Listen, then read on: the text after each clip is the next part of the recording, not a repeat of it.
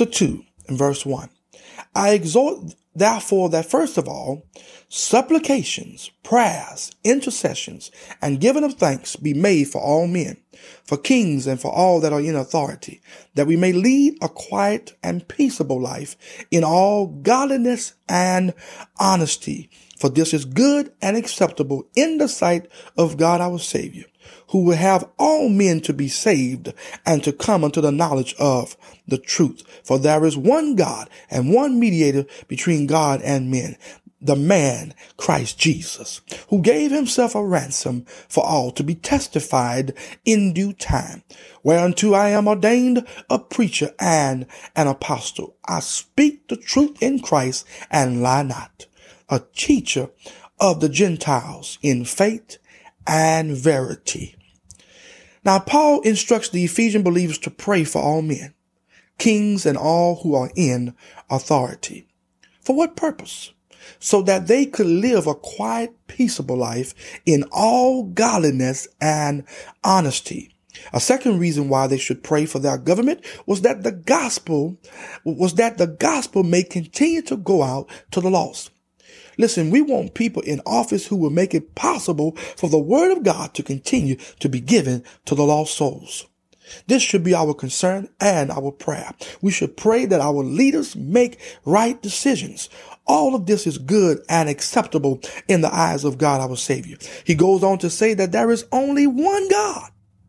And there is only one mediator between God the Father and mankind, and that is none other than Jesus Christ. Jesus gave himself a ransom for all. In other words, he paid a price for our redemption. Jesus Christ was the ransom.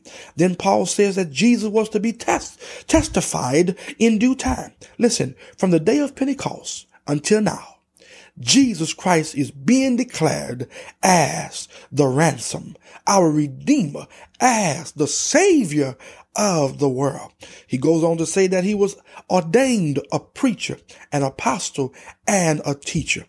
He not only gave the Gentiles the gospel, but he taught them also. And he did it in faith and in truth. Look at verse number eight. I will therefore that men pray everywhere, lifting up holy hands without wrath and doubting. In like manner also that women adorn themselves in modest apparel, with shamefacedness and sobriety, not with broided hair, nor of gold or pearls or costly array, but which becometh women professing godliness with good works. Let the woman learn in silence with all subjection. But I suffer not a woman to teach, nor to usurp authority over the man, but to be in silence. For Adam was first formed, then Eve, and Adam was not deceived, but the woman being deceived was in the transgression. Notwithstanding, she shall be saved in childbearing, if they continue in faith and charity and holiness with sobriety. First, Paul addresses the men concerning public prayers. He wanted them to pray lifting up holy hands. Lifting up holy hands was a custom practice in the early church. They would pray standing with hands outstretched and the palms upwards. It is believed that depicted uh, the attitude of Jesus upon the cross. It revealed the dedication in the lives of those praying. Holy hands means dedicated to God's service, hands which did not touch the forbidden things. Secondly, he instructs them to pray without wrath. In other words, without anger in the heart. Listen, bitterness in a man's heart is a barrier which hinders his prayers from reaching God. Then he tells them to pray without doubting. We must take all of our prayers to God in complete confidence that he hears and answer prayers. Then he says, in like manner, In other words, he wanted the women to pray in public in the same manner, lifting up holy hands without wrath and without doubting. And they were to do this with the proper attire on. The loose, ungodly women of Ephesus dressed elaborately with the braiding of the hair. Paul didn't want the Christian women at Ephesus to be identified as loose women. He wanted them to dress differently according to their profession of holiness.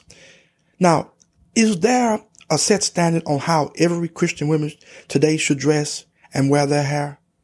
The answer is no. The standards of dressing given here by Paul to, to, to the Ephesian Christian women was necessary for them according to the culture they lived in at that time. These standards were by no mean permanent for all. We must understand that some passages of scriptures are to be kept in its in its uh, historical context.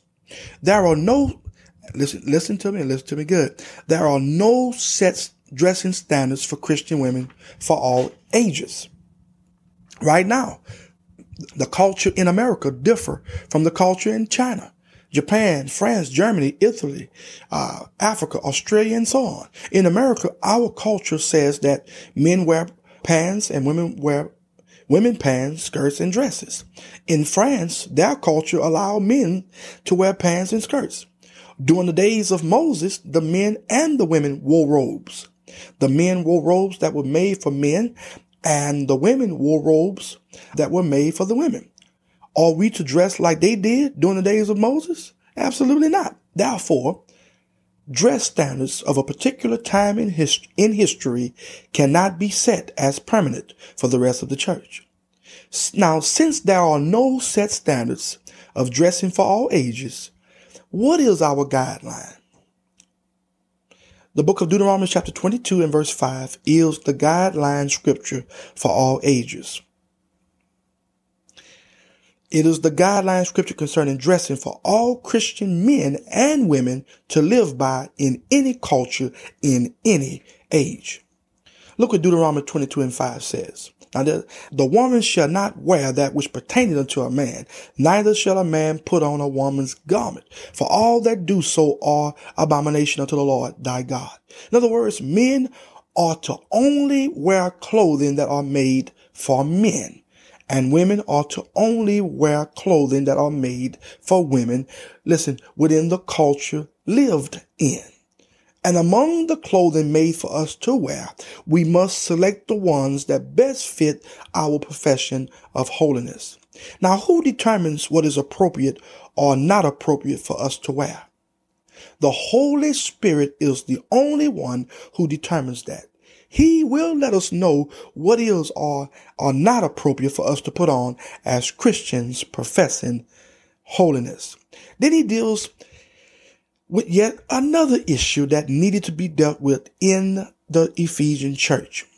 He says, let the woman learn in silence with all subjection. Notice that Paul says, let the woman, which is singular, in verses 1 and 2, Paul wanted everyone, which is plural, to pray. In verse 8, he addresses the men, which is plural. In verses 9 and 10, he addressed the women, which is also plural. In verse 15b, we shall see him again addressing women, which is plural. But in verses 11 through 15a, he addressed a particular woman, Verses 11 through 15a says this again, Let the woman learn in silence with all subjection.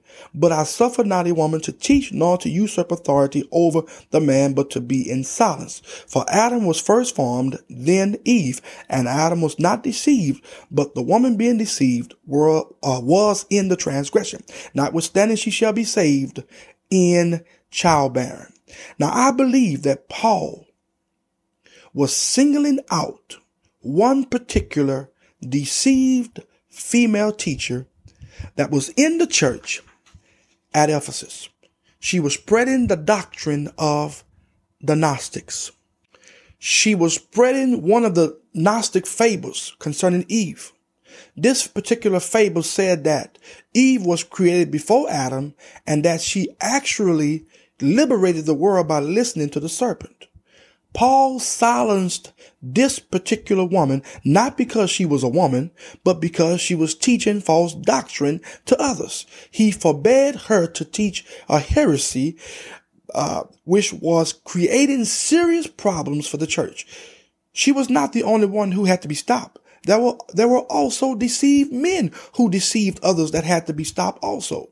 So it was not a matter of gender, but of deception as we shall see as we go through this epistle and even in second timothy and in the book of titus listen it is interesting to note that paul gave several men who was knowingly spreading false doctrine over to satan but he handed this particular woman here over to a teacher. He instructs Timothy on how this woman should learn or to be taught. She was to be taught in quietness and full submission. Now, this qualification on how she was, she should learn was not a rebuke. He was not saying that she should just sit down and shut up. The noun used in verses 11 and 12 is related to the word used in verse 2 of this same chapter, where Paul said that the goal of all believers was to live peaceful and quiet lives. Quietness implies compliance with the law rather than resistance, and harmony with one's neighbors rather than hostility, peace rather than argumentation. Paul wasn't requiring anything different of this woman than what he required of every church member in Ephesus throughout this passage.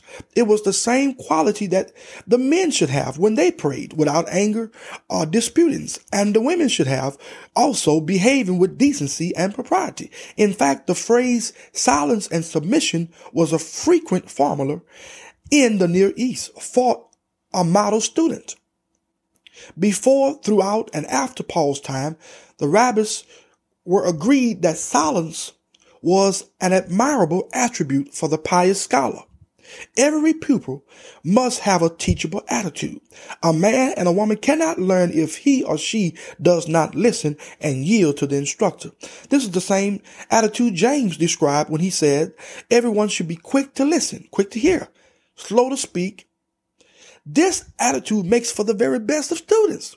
We got to be quick to hear and slow to speak. Paul's desire for this particular woman, whom he commanded to learn in quietness and submission in verse 11, was that she would become nothing less than that the very best student. She was to be learning in the same manner as did rabbinic students, for silence was considered a positive attribute for rabbinic students. Paul wanted this particular woman to abstain from teaching and to dedicate herself to study alone. Listen, there are many preachers and teachers, both male and female, today who needs to refrain themselves from teaching and to dedicate themselves to the study of God's word alone. Hallelujah to the Lamb of God. Then Paul corrects the false teaching of this woman.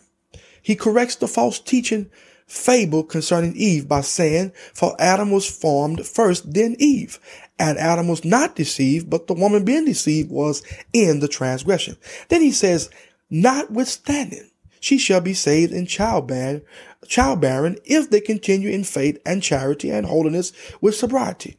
Paul is simply saying this. Yes, a woman named Eve was instrumental in kicking off the downfall of humanity. But listen, it was also a woman named Mary that was instrumental in kicking off the redemptive plan of God. She brought forth the Savior of the world, Jesus Christ, our Redeemer. Mary's childbearing brought about salvation, reversing what had been done. And because of this, women can be saved by faith and can grow in love and holiness with sobriety. Listen, it's all about Jesus Christ because of his birth, death, uh, burial, and resurrection, that both men and women can be saved by faith. Declaring the truth. We are declaring the truth. We are declaring the